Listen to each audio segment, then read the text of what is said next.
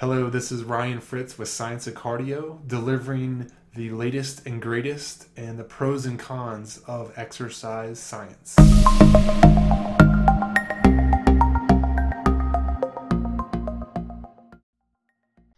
Fritz here with Science of Cardio, talking to you about cold therapy and the benefits of cold showers, ice baths, and cryotherapy. So, cold therapy has some great benefits and is really new in the science world, and there's a lot of new research that is coming out about the benefits and awesomeness of cold therapy. So, a perk to cold therapy is on a physiological level, your veins and arteries vasoconstrict, which means they get smaller. And this is a safety mechanism that your body does to kind of push the blood back to your heart. So, the purpose of this is to keep your vital organs healthy and safe and warm. When you get frostbite, you get frostbite typically on your nose, your fingers, your toes, your ears. We can survive without a finger or toe, but um, you know, if your heart, your lungs, your brain gets too cold, then you perish. So your body does this automatically to protect itself and keep the organism living in survival mode. So the greatest benefit to cold therapy is nerve repair and regeneration. So there's some cool research that's saying essentially when you get into cold, really cold environments, cold water, cold air, cold therapy, the nerve endings start to repair and regenerate. So this might be a use for sustainability, longevity, or also the fountain of youth. If we can repair our nerves, maybe we don't have as much damage as we age. Another great perk with cold therapy is increased in brown fat cells. So most people don't know about brown fat or brown fat cells. We think of white fat cells and typically most adults do not have brown fat. You will find that babies have brown fat to keep themselves warm. Brown fat metabolizes white fat. The science behind the brown fat theory is kind of like a, a bear hibernating for winter. If you have this excess of fat, your body can metabolize it and use it for energy. So babies have excessive brown fat because they uh, need to stay warm. Doing cold therapy increases this brown fat cells, and it is a way that your body can find fuel when it is extreme challenge with cold temperatures. When you are cold, your body produces heat. That's when the shivering happens when you get into hypothermia. This is called thermogenesis. Okay, this challenge or demand of cold on your body is very exhausting. It's very calorie or caloric demanding, and your body is trying to mechanically shiver to make movement to warm up your body and keep itself healthy and safe there is a lot of energy expenditure when you are cold. So, this might be a tactic or technique that you can use to help with body fat composition. So, another awesome finding that the science and researchers are learning about is mitochondrial biogenesis. So this is kind of the repair, the adaptation, the regeneration of mitochondria. So mitochondria is the powerhouse of the cell and this has also helped or shown to improve endurance and that is because of that mitochondrial adaptation. So as you challenge your cells, your body kind of builds up a resistance or gets better, kind of like resistance training.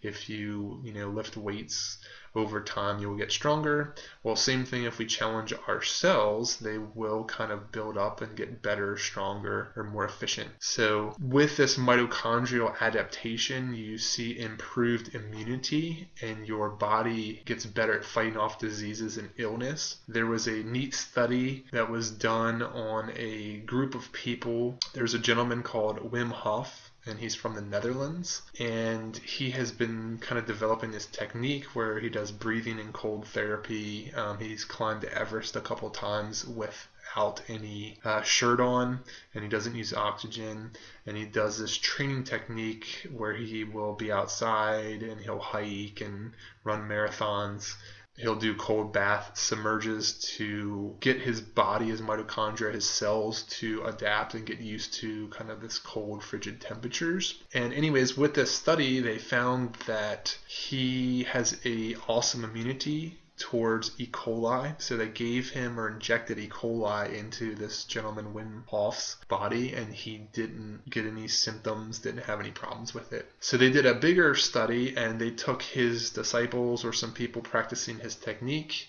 and they did a double blind controlled kind of group study and they found that the people that did his cold therapy and breathing techniques did not show any signs or symptoms of E. coli and the people that did not had you know illnesses of E. coli so pretty kind of interesting facts and information that people are experimenting with this cold therapy. So another reason that cold therapy is awesome is epinephrine and norepinephrine epinephrine and norepinephrine are hormones in your body and they get influenced kind of that fight or flight. When you get freezing cold your body wants to you know go and run and get warm and it's super intense. So this epinephrine norepinephrine stimulus affects your hormonal system. So it will increase adrenaline and it will kick on hormones to basically keep your body surviving and you know allow it to get to a warmer place Cold therapy has also been researched scientifically, and there are claims that it is decreasing and having a benefit to Alzheimer's and dementia and helping with memory loss. So, because you are improving the nerve repair and regeneration, this is helping the brain nerves to function better, and there's less degeneration that is happening at those nerves in the brain. So, some cons with cold therapy The most common one is hypothermia. You know, again, as I said before, the shaking that your body does uncontrollably is a sign that you get into hypothermia. This is your body saying, okay, I need to warm myself up. So it will do that shaking to try to heat up your muscle tissue and heat up your body or core temperature. So there are also known kind of deaths. These are extreme cases. Uh, I know the military had some guidelines set up after they did a military training exercise with really cold uh, water. They were doing training in a river, and um, some of the you know special ops soldiers perished after this super cold. I think they were in the water for like six hours. You know, again, that's not something the norm person is going to do, but you know, if your core temperature gets too low, you will die. You know, this typically happens when people are, you know, being a little unsafe. You know, wintertime, they're getting into lakes or rivers, there's ice on them, they get trapped or stuck underneath the ice. So, just food for thought. I just wanted to bring that out there that there is some danger to this. You know, obviously, if you're you know, getting into your shower for cold, you're probably not going to die from that, but um, you can have, you know, health safety things involved with cold therapy. So I'll get into the types of cold therapy. There's a couple different ones. So I have played around with all these different versions.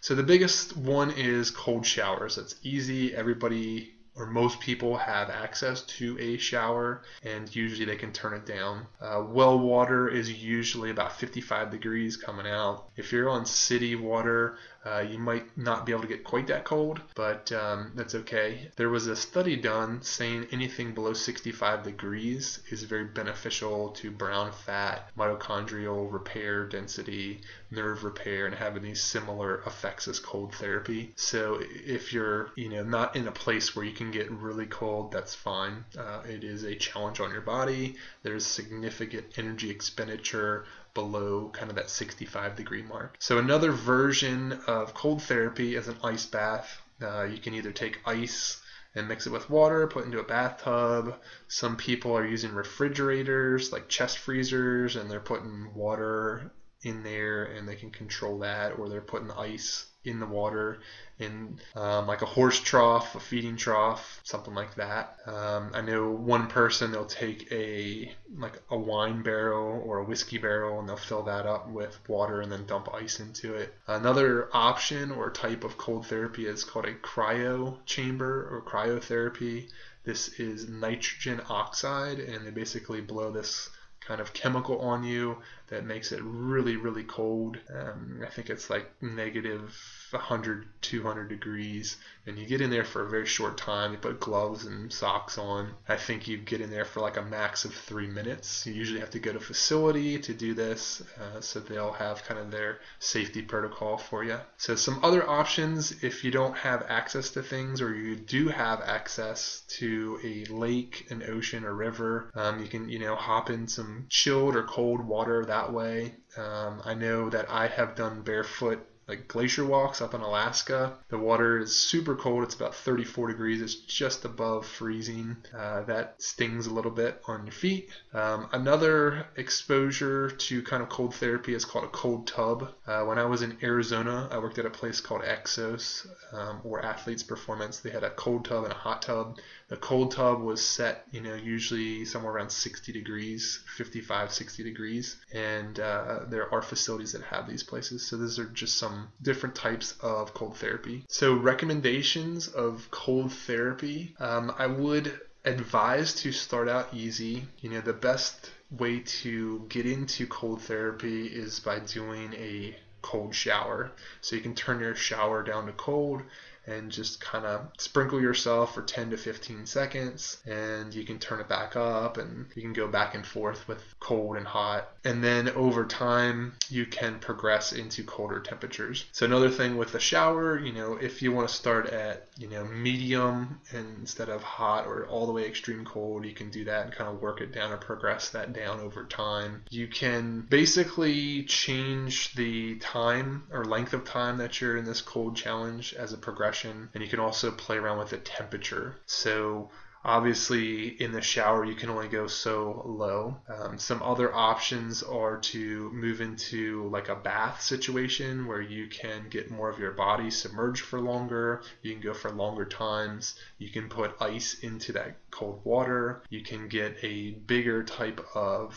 feeder trough that you can get cold water up to your shoulder or your neck. You can again do the chest freezer where you can fill it up a little bit more challenge. And then again you can set a timer. You can go longer as you get more adapted to that. So, some tips with cold therapy cold water seems to do better than nitrogen or the cryo chamber. I am thinking this has to do with an adaptation over thousands or millions of years. Our bodies used to cold, wet rain and cold water. So, they're not really 100% sure why that is, but it seems to um, have more of an influence with cold water versus the cryo chamber. Um, I have found that the cryo chamber thing is really, you know, fast and quick, but it's kind of a pain in the butt to go to a facility, you know, change your clothes, put the gloves on, socks, um, park.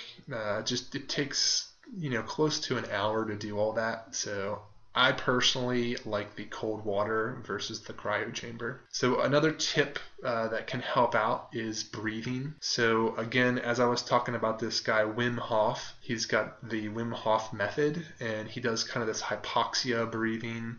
And uh, they're researching this breathing technique, and they're wondering why he is so adapted to cold weather, and what is the physiological things that happen on the cells and nerves kind of the breathing, the oxygen levels. So basically, this breathing helps circulate oxygen to the capillaries on the skin. And over time, this gets better, and we're able to kind of keep ourselves warmer the more that you participate and you get adapted to that cold temperature on your skin. They're also researching and learning that this hypoxia breathing numbs the nerve endings. So you don't have that pain sensation if you've ever gotten into like a cold ocean and it stings your feet or really cold water.